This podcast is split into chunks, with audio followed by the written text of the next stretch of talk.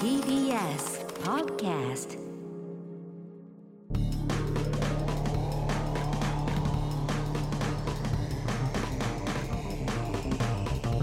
方の決意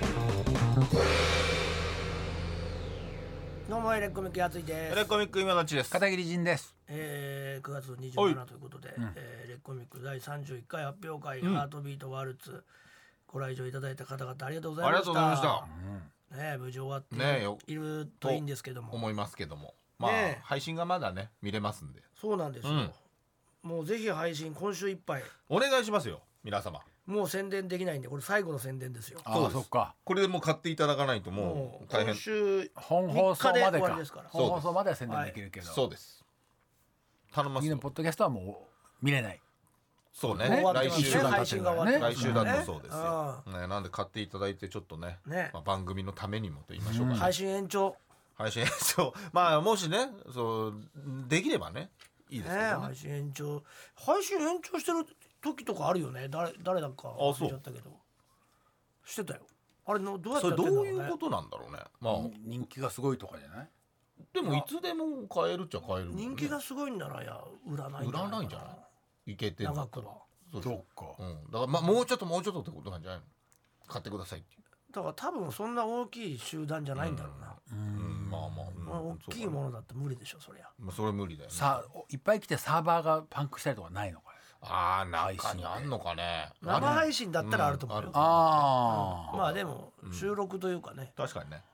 見逃し配信はないでうね、ん、そっちはないか確かにそうかもしれないライブに、はいすっごい人気のライブの人がライブそのライブの時に集中しちゃってっていうのはあるね、うん乃木あ、そ坂うとだかよね。回線がねなんかあったよな乃木坂のなんかライブといそうりかゃそうだな一気に何万人とか来ちゃってみたいなこれは来るよね。うん、そうだよね生で見たいっていうね、配信もね嵐とかね。ああそれはもし嵐がやっったらなそるうででししょょやってなかったっけ最後の時ね。ああやってたわ全然覚えてないけどえでもあれどうなんだろうねもう何万人来るとか分かってればいけんのかもね知らないけどチケット制でしょえうんかな、そうだよね当然多分ねね枚数が出るもんねそれ以上にはならないからこれでこの分絶対来るからって考えたらうん落ちないのかなまあなんともわかなんんないとも今わかまんでない配信だけだったでしょだって最後ね。うんへえあそうそうななんんだだまあとりあえずね買ってく今ださ週いっいぱいでまあ1週間はねはいもう何度でも見れますんでお願いしますえー見に来られた方もおーもう一回見ていただけるとうん気づくこともあったりするかもしれませんしそうですよねえ、う26日じゃない回とかはねそうです多分また内容が違ったりするかもしれないんで、お願いしますはいぜひ見ていただきたいなと思いますけども、はい片桐さんが先週「女のその星」をはい。読みながら笑っている写真をアップしたら、うん担当編集の方が送ってくれた方ね Twitter で超嬉しいと。いや良かったですよ良かったありがとうございますや面白いですからね面白いです普通よ。にねこれは本屋で立ち読みしてたら笑っちゃう声出して笑っちゃうやつなんで。さいえ買いますけど あのいや読み応えが読み心地がいいとまあいいういか,、ですね確かにねやっぱあれあの本のページめくるあの感覚はやっぱいいですよでもね。ちゃんと考えられてますようねん絵力もあるし、あとこのページの間が細々の間がいいですよね。ということ丁寧に、ねありがたいですよね。ありがたいですええ俺のランキングあ急に始まった急に始まった俺のランキングね自分や身の回りの勝手なランキングを送ってもらっているコーナーでございます、はいね、コーナー行きましょう、行きましょうよ青コーナー赤松、ううんちのおじいちゃんは家の中に自らの入れ歯を隠して家族をびっくりさせる入れ歯ドッキリを 週3やってきますどこ？そんな入れ歯ドッキリでうん炊飯家器族が間仕切れした入れ歯の場所ランキング場所いやねまあ食べ物系でしょ。 3位うん。表札の上なんでよ。な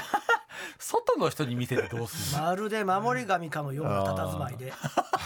鎮座する入れ歯そをんな広くない表札の上ってね。僕の母親が発見はいよだれがたっぷり表札に染み渡って玄関付近が臭くなってしまい外しておい。こっぴどく叱られていま不す正から嫌なんだよ。そう洗入れっばてから置けばいいそう入れ第ば2位うん脱衣所の孫のパンティーの中えまたよだれまみれのいや僕の母親が洗濯しようとした時に発見あー硬年いもんね頃の女子のパンティーだっただけにこっぴどく叱られていましそうただよ考えてんだよ1位あ炊飯器の中わあやっぱ当たったーあ最悪だもんだってご飯の奥の方に埋まっていた入れ歯を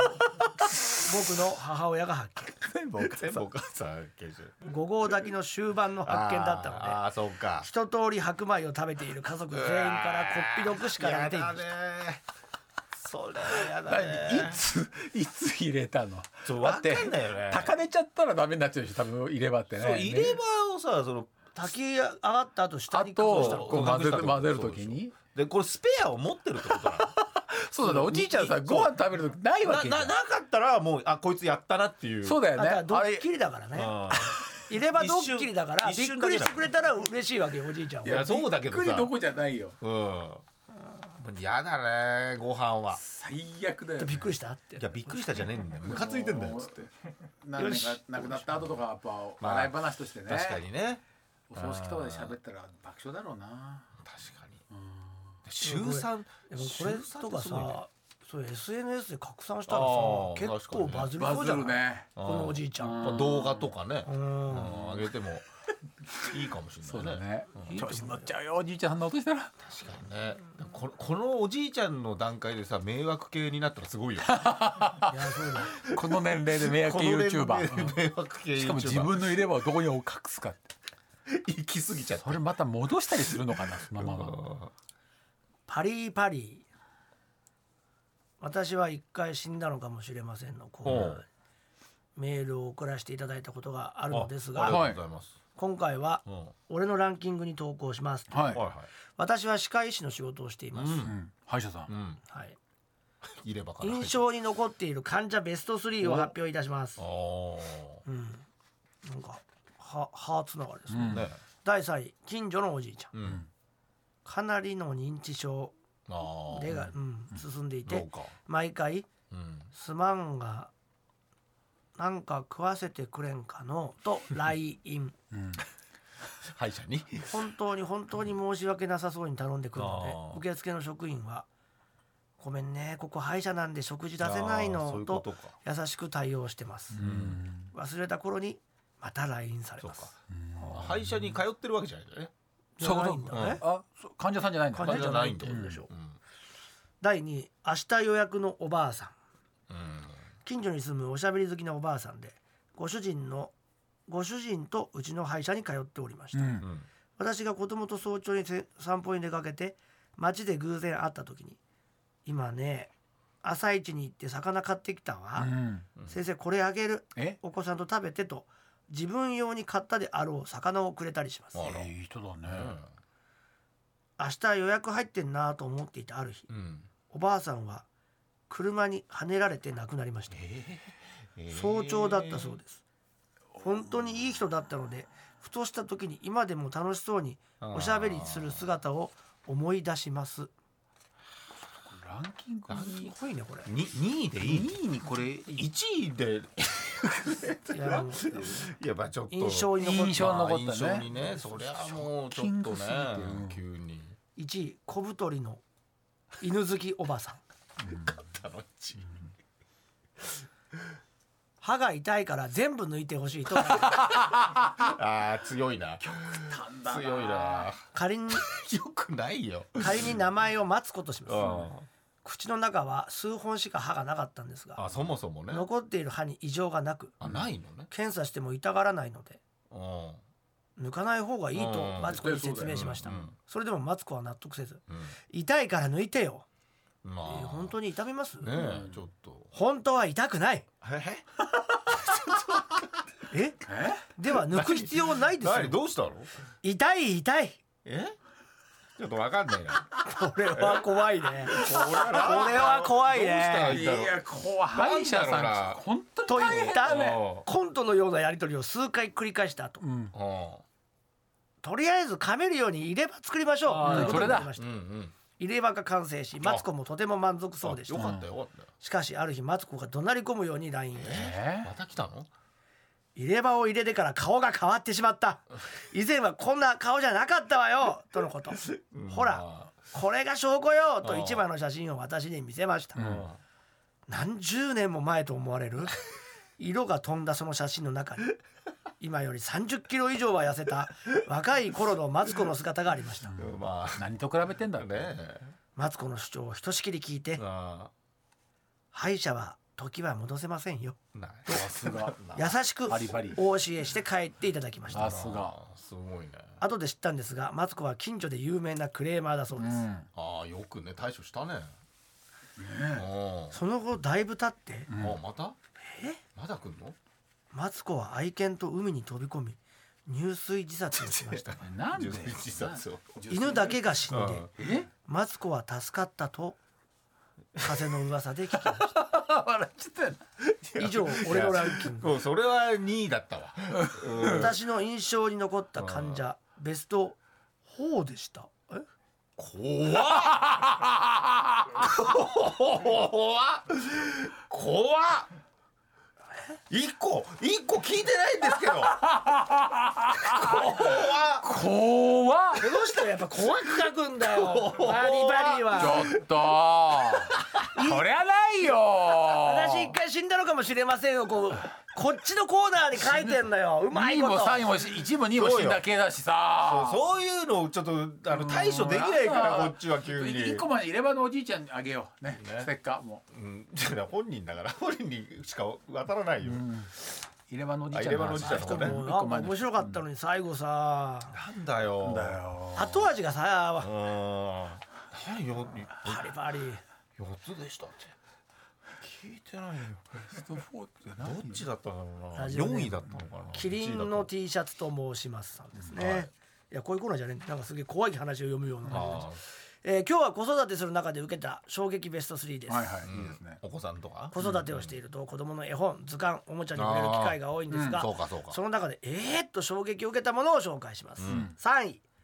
3匹のヤギのガラガラ丼あ有名だねへーうん衝撃のラストあれえ絵本絵本絵本3匹のヤギのガラガラ丼という有名な絵本があります、うん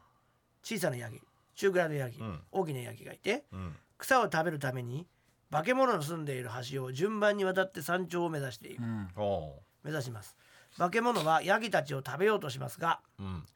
小さなヤギと中くらいのヤギは後でもっと大きなヤギが来るからそいつを食えとととんでもなく陰険なことを言って見逃してもらいます、んまあまあま最後に来た大きあなヤギがうんうん激強 で化け物があっさり退治されて しまいいやいやへー3匹のヤギそうだはねだっけ無事にお腹いっぱい草を食べるというあらす じああそうだっけおいその大ヤギ無双の話なのにうんラスト1ページが衝撃なので、うんえーなのです、それはうんうん引用ですかねはいはヤギたちはいうんとても太って家へ歩いて帰るのもやっとのことうんあ腹いっぱい食いすぎてもしも油が抜けていなければまだ太っているはずですよ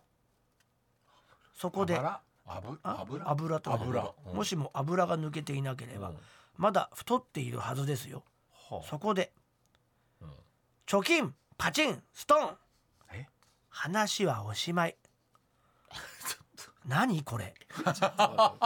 とな金のパチンでストン殺されちゃったのえ何がなん何がタランティーノ監督を思わせる大どんでん返しどういうことなこのの絵本はノルウェーの昔話でああ私も子供の頃に読んだことがありますうがんうちのあったこんなバイオレンスっぽいラストだった記憶が全くありませんないわへえ本当のところどういう意味のラストなのかわからないんですがうん最後のおしまいの余韻がすごいですへえなんかあんだろうけどねいまだに売ってるってことはもう人気作なんだろうねそうだろうね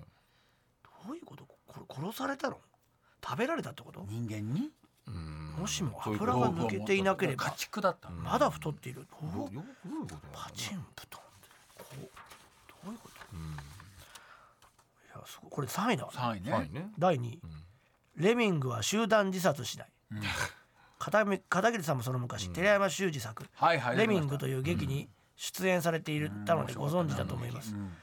がレミングとはネズミのような小さい動物、小さい動ゲー物ムでもあるもんねあるね数が増えすぎると崖から海に飛び込み集団自殺すると言われています、が子供の図鑑に載っていたレミングを見ておうふと調べて調べてみたのですが、んこの集団自殺するという話は実は事実無根の都市えでー、そうなの、えーそういう習性は全くないそうでへすしかし衝撃を受けたのはここからです、ーうんその伝説がルーした原因ですあはいはいはそれはいうん1958年の「白い荒野」というドキュメンタリー映画にうんレミングが大量に崖から落ちて溺死するシーンがあるそうです、えー本当にがなんとそれはうん撮影のために意図的に哀れなレミングたちを崖へ追い詰め海へ飛び込ませたやらせだったそうです ひどいこんなにひどいことってありますかひどいよレミングみたいな視聴率を持ってなさそうな小動物でやるにはあまりにも誰も得をしないやらせですうんやらせなんだよ、寺山修司先生も草場の陰できっとむせび泣いていますまあ、そういうことじゃないからね本物のレミングの話じゃないからね、一対1位ですねウルトラマンに出てくる怪獣 M1 号の顔面うん、うん正確にはウルトラマンではなくその前番組のウルトラ Q だねウルトラ Q に登場する人工生命体で M1 号という名前のゴリラみたいな怪獣がいますあーはいはいはいはうちの息子が祖母から買ってもらったソフビなのにソフビの中にいはいこの渋すぎるチョイスの M1 号がいたんですがうんうん衝撃なのはその顔ですうんまあまあ写真を添付したのでよ動画見てやってくださいくよく言われてよる浜ちゃんにねうん似てるみたいなあねのそゴーれはタやとぶらかねねいくらいくらなん でもゴータさんねどうにかならなかったんですかとええ問い合わせたゴーくなるような顔で愛嬌ある町内会には一人いっぱいいる顔ですうんでも息子は気に入っていて、うんえー格上の怪獣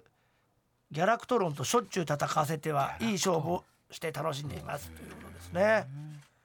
えー、あれまあ子供のねそういうのんを触れると確かに知らない3世界匹にのヤギのガラガラ丼がすごいね、ちょっとわラストが分かんないね、確かに面白かった、ありがとうございました。ありがとうございました。ということで、あなたの勝手なランキングを送ってください。宛先は elekt.mactvs.co.jp、エレガタ .mactvs.co.jp、俺のランキングのコーナーまでお願いします。続いてはこちらのコーナーです。漫画の話聞かせてよあ、じいちゃんはエロい話を聞くのも好きだけど漫画の話を聞くのも大好きうん、漫画やアニメのトリビア都市伝説などを送ってもらうコーナーです、うん。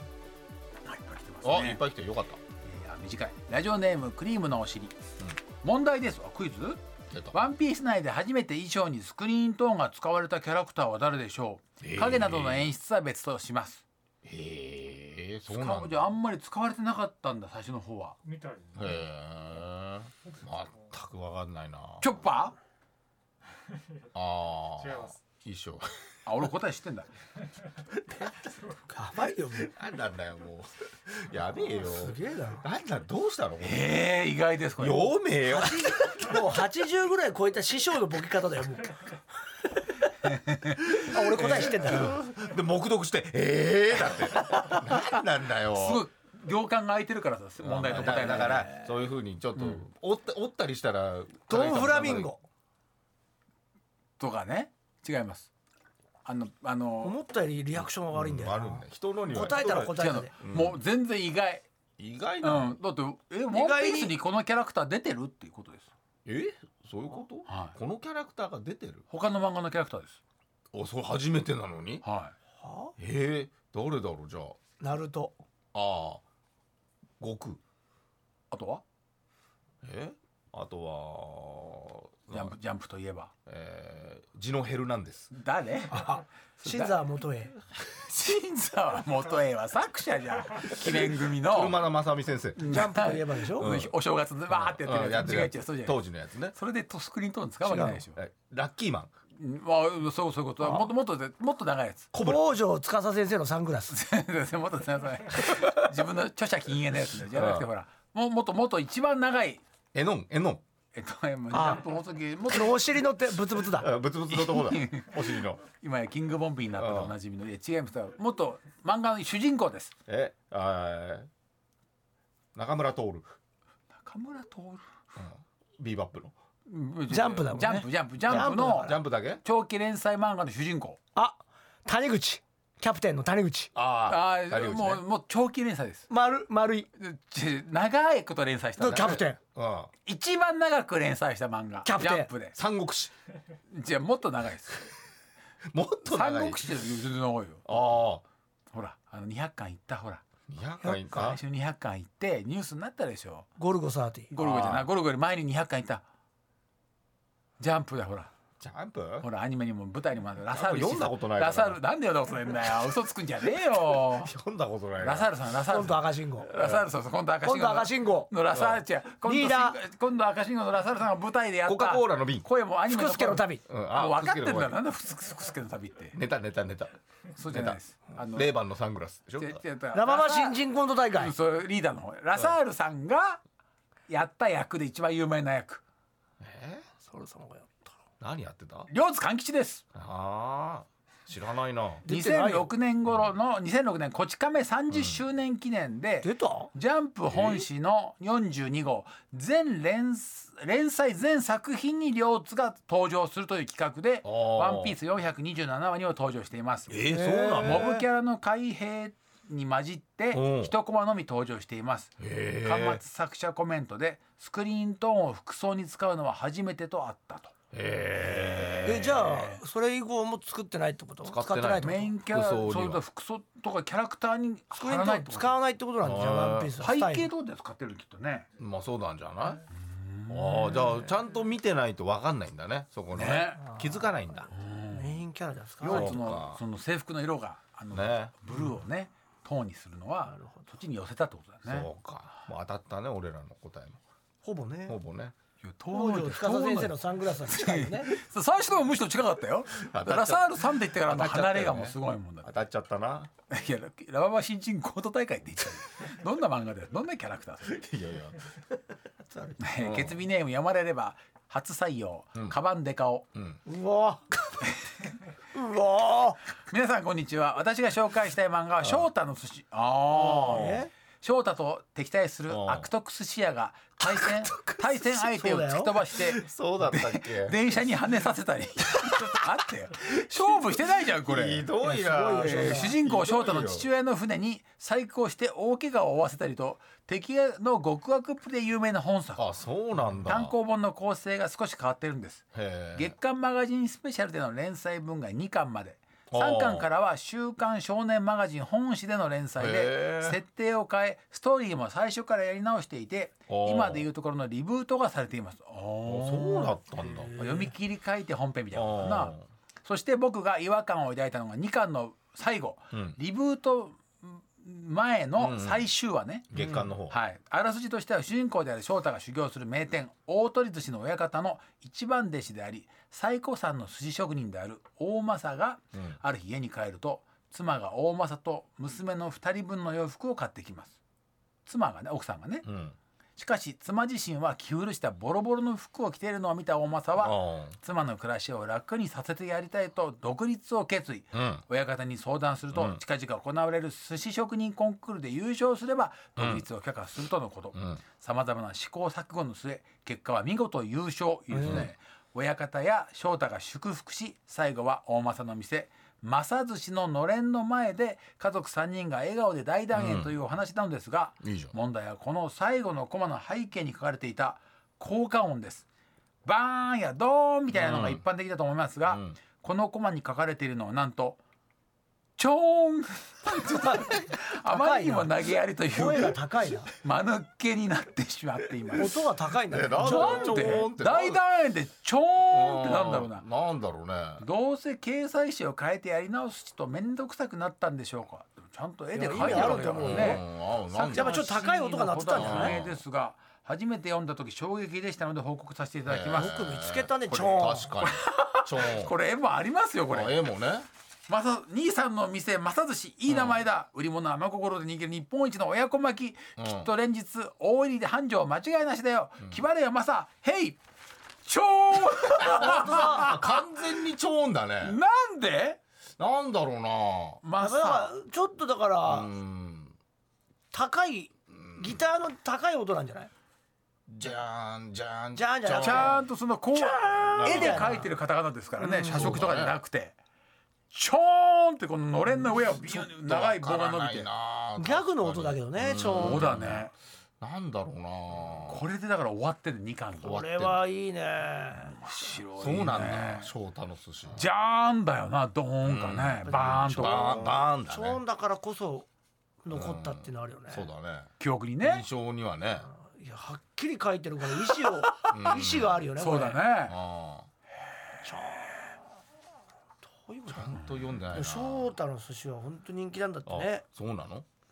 俺ミスター実行で止まってるそうだねな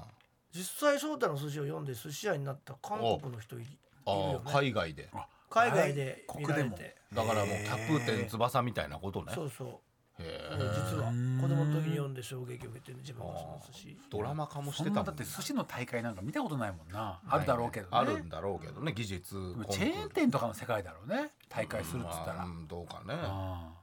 いやすごいねー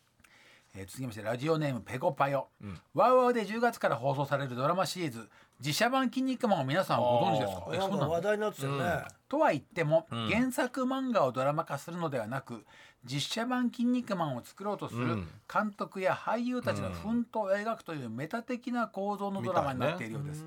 まだあまり情報は出ていないのですが10月からなのに、皆さんと同じ「筋肉マン」世代としては結構楽しみですねねどうなんだろうね配役はロビン・マスクに綾野剛さんえすごいよねウォーズマンに前田ゴードンさん、うんミート君に玉木ティナさんだそうですねネットフリックスの話題ばっかりですがぜひワウワウ版「筋肉マン」もご覧になってトークのネタにしてほしいです、ねどうなんなんでなだん以で上漫画プチ情報でしたなんでペコパよワウワウが好きなのあうあうまあだからネットフリックスもいいけどいいけどワウワウのっていうへえネットフリックスっぽい企画だけどね確かにねあとワウワウのドラマも結構ネットフリックスで見れるからねあそううんあじゃあもしかしたらね来るかもしれない、来るかもしれないね筋肉マンね今だってほらあの、転生とかさ転生したもらの、えっ、と山ちゃんだったとかあのシあーティーハンターの世界だったみたいなのあるけど北斗の拳のうんなんか漫画が実は連ドラの設定だったらみたいなんへでーそれもすごい面白い、まあ、それ漫画なんだけあど、漫画ねそうそううんケンシロウ役の人がなんか特殊メイクがやりすぎて血が飛び出しすぎちゃってでもそれがいいってなってあ普あ通の憲法だったのが北斗神拳になってみたいなそうかそうそうそうなるほどっていうあれは全部作られたメタ構造の漫画ありますね、うんもんだってことねそうそうそうそう、うんだからジードみたいな悪い人もすごいいい人でうんあ最そ初う種まみ裏持をねってるおじいさんが名優でああの人が出てくれるなんてみたいな感じあ確かにあれ名優だったもんねそうそうそうそういいいい芝居うんっていうあれまあ面白いですけどね、ん以上ああ終わった、終わったんですかはいえー、ということでございまして、えー、ここでまた作家星川君のはいトリビアです、違うんだよ調べただけだろ、星川のだよな星川やっぱね無類のアニメ漫画好きとして馳せて名を馳せてる星川さんのずっと片手にスマホ持ってるぞこいつ調べてんだよどうせアニ変なメこと調べんのもなアニメ一休さんに出てくる新右衛門さんは実在した武士かモデルとなっております、その末裔は K1 で活躍した格闘家武蔵選手だそうですあこれは知ってる詳しいあ知ってますか新右衛門さんはどどういう武士なのねあれってだって何室町時代ああ時代どこなんだろうねそうだよね足利将軍だもんね、あそうか三代だからね、うん、義満だそっからもうすごいね武蔵さんその時代から今まである血がつながってるそういうことだよねな何新右衛門さんなの蜷川信也もさん蜷川信也蜷川じゃあ武蔵は蜷川さんなのか確かなんかお母さんなああーそっかはいじゃあ直系だよねへえ。ということでございました。あち先は elkt.mactvs.co.jp、エレカタ .mactvs.co.jp、漫画の話聞かせてよのコーナーまでお願いします。続いてはこちらのコーナーです。私一回死んだのかもしれませんきた。日常生活で巻き起こる不思議な体験談を募集しています、えーねえ書籍化の話が着そうなの々と進んでいるそうです、俺ら全くわかんない。全く知らない私も知らないです、はいまあでも進んでるなあらり良がかったたいですね。まあ皆さんのね送ってもらったうんそうなんネですよタコーナーですから打ち合わせしてるへえ達郎はどんどん進んできてるというすごいな。ですねでもちゃんと来るからすごいよねまたね文章がうまい。うまいんだよそうなんだよね怖い話書く人うまいんだよねエレガトの皆さんはじめましてとおまた新しい人いいですよ。ケツビネームはうん。 AN と申します AN AN なんかあるんじゃない。 EENU と書いてますよこれ AN なんかある30歳の女ですという10年以上のリスナーでエレガタライブにも行ったことがありまありがすとうございます。いいのさ豚じゃりとしちゃんずっと大好きです怖怖く ないです。私の一頭回死んだのかもしれません宛てに送りますはい。そうですか。早いんだっつう私はの。いやいやいやいや。何にも何にも怖くない。欲しがりすぎです。中学からはい高校の頃高校の頃地元で団地に住んでいる普通だよ。これは何も怖くない。いっぱいいるよ。団地 が。帰れお前も母子二人家庭だったところへ、 うん途中から姉が離婚し子連れで転がり込んでう。うん。ダブル母子家庭で暮らしていました あーなるほど、うんはいはい姉の子うん賑やかでいいね私にとって甥うんが当時幼くよくお化けを見て怖がっていた話ですあーあーええ見て見えたんだある夜熟睡しているはずの深夜1時か2時頃うん。甥のギャン泣きが止まらずう。うんん様子がおかしいので「どうしたの?」と姉に聞きに行くとうん。甥は怖がって姉にしがみつき油汗をかいてうわ「虫虫うわー!」と部屋の隅のタンスのあたりを指してうん。ー「虫がこっちへ来る!」と怯えているんですううんん。明かりをつけ見回しても虫など見えずうん。今にも部屋の隅からこっちへ湧いて出てきているように何かを見て怖がり続けるんですずっとね。ねこの日は長時間なだめ続けてどうにか寝ましたがうんこれ以降もいろんなことが起き大変だ。結局そこに住んでいる間私以外のメンバー全員がうん怖い目に遭うんですえ合うのなぜか私だけ何も体験しませんでしたああそう理由も後々わかるのですがわかんとかよ長くなるんでもし採用されたらまたメールえちょっと待っ てよさせてい ただき何にもわかんないよちょっと待ってよすごいね連載ものですよ、えこれを読んでくれたらまた続きを送りますよってーちょっと理由もわかるんだいやわかるってすごいねお母さんとお姉さんがどんな目にあったかまずねそれもまずそこはねそこはまずはで自分だけが体験しないんですけどそれも理由がわかるとうんうんでも長くなるんでもし採用したらこの続きのメーちルょをっ送ると終わっちゃうのこれでもう第一弾終わっちゃってプロローグ何もその後届いてない A のさ A のさん引っ張るね私ですよちょっと翻弄されるよこっちは頼むよももうちょっと聞きたかったそうねね本当うんでも地元の団地に住んでんだよ怖くねえよそこじゃねえよななんで怖がらないのなんで怖かったよ おいっ子おいっ子の特徴とかさなんかもうちょっと、ねまあなんかね何歳かとかもまわかんだない虫の本当どう予告編みたいなもんだもんね豚じゃりとしちゃんの時代から聞いてる んですよナンバンダムって何な んだよ。何がナンバンダム団地に住んでおりました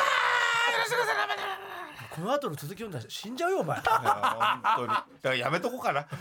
やめとこうかな聞くのは何も話してくれてないんだよいこやれそうなんよねまだこういうパターンもある。えーのさんちょっと続きをね変に早急ハードル上がっちゃいますからね。そうよまあでも読みましたからね送ってください早急にね、はい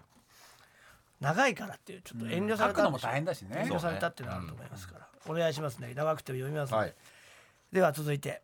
エレガタの皆さんスタッフの皆さんはじめまして、あまた初めましてねはじめまして、ありがたいいつも楽しく聞いております、ポッドキャストネームにゃんこスタジオ506と申します明るいななんだか昔の不思議体験思い出したんでメールいたしました、ん私の大学時代の友人 A 君との話です、A 君はおばあさんからの遺伝で霊感が強く、子供の頃から霊が見えたり憑依されることが多いと言っていました、そしてもし俺の様子が変だったら顔をビンタして名前を呼んで戻してほしい本当にそんなことい言う人いるるののそんなのよく話していました憑依されちゃう。そんな A 君からある日日中に電話がかかってきました、私「もしもし A 君うん無言あらこう私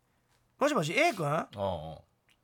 しばらく無言なので間違い電話だと思って切ろうとした時、ああ A 君今家で遊んでるの8人でとうん A 君は抑揚のない低い声あでー低い声ボソでボソと言いましたうん私8人ねえてかテンション低くないうん、8人いるのにね、 ?8 人って誰といるの、うん A 君、遊んでるのうん8人でうん何を聞いてもずっとその繰り返しです、えー、怖いもしかしてこれ A 君が言っていた憑依なのかなと心配になってあ好奇心もあってすぐ電話を切って歩いて15分ほどの A 君の家に様子を見に行くことにしました近いは近いね一人で行くのが怖かったので近所に住んでいる別の友人にも連絡しうん A 君の家に集合する約束をしましたうん雨が降る中少し手前の道に差し掛かると A 君がずぶ濡れでぼーっと立っていました外いんのも顔は無表情話しかけても私の方を向くことはしませんでした、待ち合わせた友人はまだ到着していないのであーやばいその場に私一人ですやばいやるしかねマジかよどうしようこれやばいやつだよえねあこれビンタしないとダメかなねえとうん言われてるから少しパニックになりながら意を決しうん A 君のほっぺたを叩きましーた多分2回ぐらいビンタしたところで友人が到着してうんうん2人で A 君の名前を呼びましたうんそうしていると突然スイッチが切り替わったように「おお2人とも何してんの?」といやいやそう本いうことなの普段の A 君に戻りました一緒濡れでしょだって家に入り一通り説明しましたがうん A 君は「えー、そんなことあったのごめんな8人いや今日ずっと一人だったし」と何も覚えてないようでし覚えたてないんだねその時のその後の A 君があまりにもいつも通りなのでそのことについて特に話題にすることもなく終わりましたうんうんうん今思い出してもあれは例の仕業なのかうん一体何だったのかとても不思議です確かにね余談ですがはいその後3人でカラオケに行きましたお前いい その声からそこで A 君は個室のドアが開いているのに見えない壁に邪魔されどうしても入れ ないというプチ騒動が起こりました本当そういうのもあんのあんの見ると部屋のドアの両サイドに森塩が置いてありましたおーすごいそんなカラオケ行きたくない結局森塩をどかしたら中に入ることができいたやいいのかよどうかしてえどどういう扱いなの普普通にカラオケを楽しんだんですが A 君の中に5人の霊が憑依したままだったかもしれないなるほど森塩って縁起物を飾りだと思ってたけど効果あるんだなとその時思いました人間が入れないんだろで帰る時に戻り汁は戻しました私私は霊感が全くありませんが、霊感が強い友人といたおかげで不思議体験をいくつかできたので、また投稿したいと思います。すごい予ね告編が多いなすごいね連載人が揃ってきたね本当にまとめ自分はないけどって、自分はない方が覚えてんだろうね。そうだね確かにねうんだって記憶ないもんね A 本人君マジやばいから。 A 君やばいね入れないどうあれ入れないあれドア開いてるドア開いてるよあれ森島があるちょっと森をどけてどけて笑っちゃういや笑っちゃうよね俺でも実際やったらやっぱちょっと気持ち悪いよねでもちゃんとさそのもうさ行かないじゃんカラオケなんかそもそもその日になそんなことあってさピンタしてさカラオケ行こうだってどういうきっかけなんだろうなでドアに入れないってなったらもうやめないうんカラオケ楽しんじゃうあんだとよ森塩のカラオケがもうちょっと怖いじゃん確かになんであんだろうね森島カラオケにこれも怖いとこだよ。ただご飯をご飯屋さんとか森塩するじゃん。うんーするするまあるねあれお客さんが来るようにっていうことなるだほかどら。なるほどねあそうなんだ縁起物としての一応三国志のああもともとは確かなんかで読んだのはあヤギかなんかな羊やったかに乗って皇帝があ基本的に高級あのまあ大奥ね日はいはい本でいううんそこを移動してはいはいでっかいからうん今日は誰とやろうかなっていうの決めててんそれで泊まってほしいじゃん女の人はうんそうね当然ねうん王の子供そをうか妊娠したいかうらんあそれであなるほど塩を置いてヤギを止めて止めてなるほど舐めさせる舐めさせてうんで止まったっていう王を止めさせて自分と子供を作らせるっていうのでなるほど塩を盛ったんですってだからんまあ先客万来じゃないけそどううだんお客さんがねお客さんが来るように塩を持ってんのがぜ最初なんだよだかならんか霊的なや全つだくね関係ないんだよね霊的な方はないつできたんだろうねまたちょっと変わりそれは後から変わ公りだよ式から帰ってきた塩をあやるね投げるそみたいれはな後からだと思う、ねね多分ね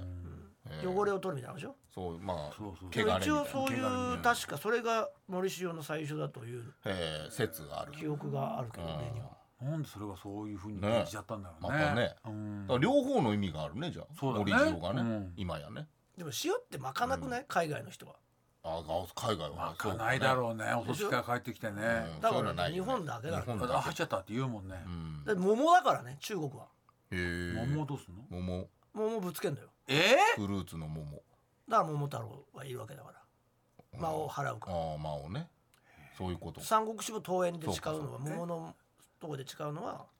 その間を払うためだからええそのお葬式が帰ってきたらもうぶつけるのって全員じゃあお葬式から帰ってきたらじゃないあけど違うのか、うん桃がそういう意味ではあるってこと、ああ使用的な、うん厄払いいろいろまあお国柄があんだねで桃投げたりするよねうーんでもあざあざになっちゃうね桃が食べようと思ってた桃だったら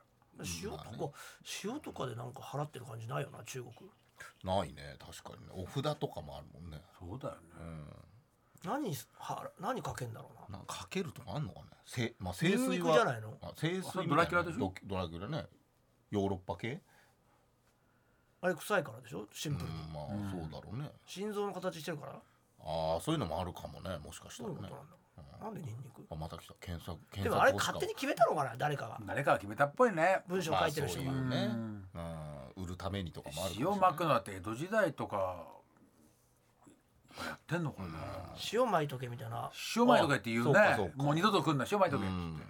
そおうかしいそんだよのね時はもうあるね塩塩ってお客呼ぶために持ったのに、んそうねん来ちゃうけどね塩まいたら両方両方意味があるっていうね弱くない幽霊塩で帰れるってうんまあねもう何を信じちゃってんだろうね、幽霊も塩っお葬て式で塩もらうもんね風呂に入ったらね苦手って思ったのかな塩のこと幽霊、うんまあ高血圧的なうん塩分過多おの年寄りなんだ好き嫌いがあるじゃん絶対まあ幽霊だって、まあそうね塩好きな人は好きだからね、ちょっと苦手なもんねレバレバーとか苦手な人もいるからねまあそれ人によるよね、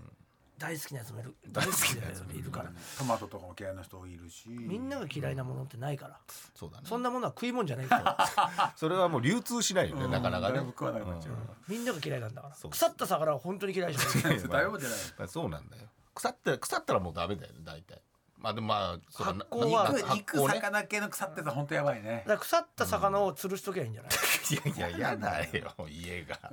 家が嫌だよ人来れなくなっちゃ うんこは絶対嫌いだよだからうんこ家の前に置いとけばさ誰も来ないよそれあのね確かにねでも人が本当に生きてる人が入りたくないよね逆に住んでる人もそう嫌なだんしだよ難しいんだよだからそのなんか折衷案みたいのでしようってことになっちゃったのかもね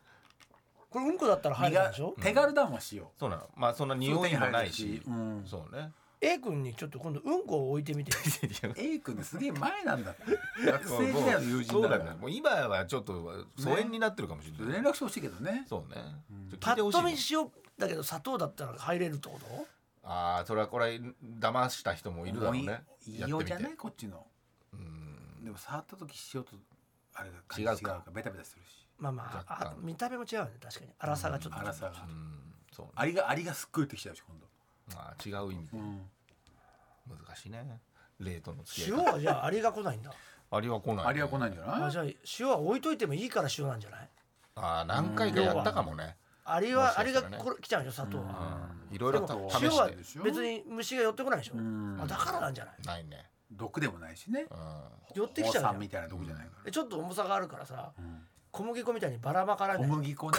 小麦粉粉塵で待っちゃうしパなッてなっちゃうあれあれだよ重重曹は重曹重曹あまあでも雨掃除でシュワーってなっちゃうか水分掃で除掃除に綺麗になっちゃうし綺綺麗麗ににななっっちちゃゃううから綺麗になっちゃうしでもなんか身が清められたみたいな感じで折まあ衷案なんだよ多分まあ塩ね虫が来ない確かうんなんか星川がもう僕知ってますけど調べましたけどみたいな顔してるけどあ何を海な結局海なんですってやっぱあの海に神様が住んでるので昔の人は海に入って身を清めてったんだけどそれが簡略化されてまず海藻を体に巻くっていうのがにねいつの誰だよそれでそれからに簡略化されての塩っていうそうからだよ お葬式がに帰ってから体に海藻巻い たのそう前だ昔はでも確かに富士山を登るのも最初海に入ってからああいうね身を清めてあねーゼロゼロメなるーほトどルから行くっていう出あたあわそうそうかもしれないねそうか霊山だからねそれを省略してもう塩でいいんだそうですすごいね相当簡略化したね簡略化簡略文化だよね日うん本ってね、まあまあそうだね手軽にこう出るなれるようにっていうね京都のあの神社もそうだもんなああそうだこねの軽いやつであこそうのね山全言って部たね登ったことにしますっとかあるよねだか確らかに回せずぐるぐる回したら一周そうそうな何回そおうだね祈りしたみたいなねああそういうことねて時間ない人のことすげえ考えてる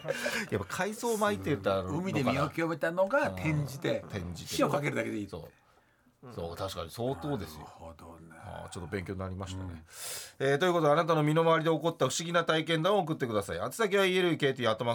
elkt.tbs.co.jp 頑張山って田書いてください .tbs.co.jp 私一回死んだのかもしれませんのコーナーまでお願いしますさあそれでは最後に告知お願いいたしますはい、えー、我々の、はいお単独ライブ「レッコミック第31回発表会ハートビートワルツ」うんえー昨日お無事終わったはずですが、えーこちら、えー配信チケットが、えー今日より1週間発売しておりますお願いしますこの1週間見放題なのでまだの方はぜひ見ていただきたいと思いますそうです昼も夜も、えーどちらも見比べていただければ幸いですどんどんね買ってみていただくことが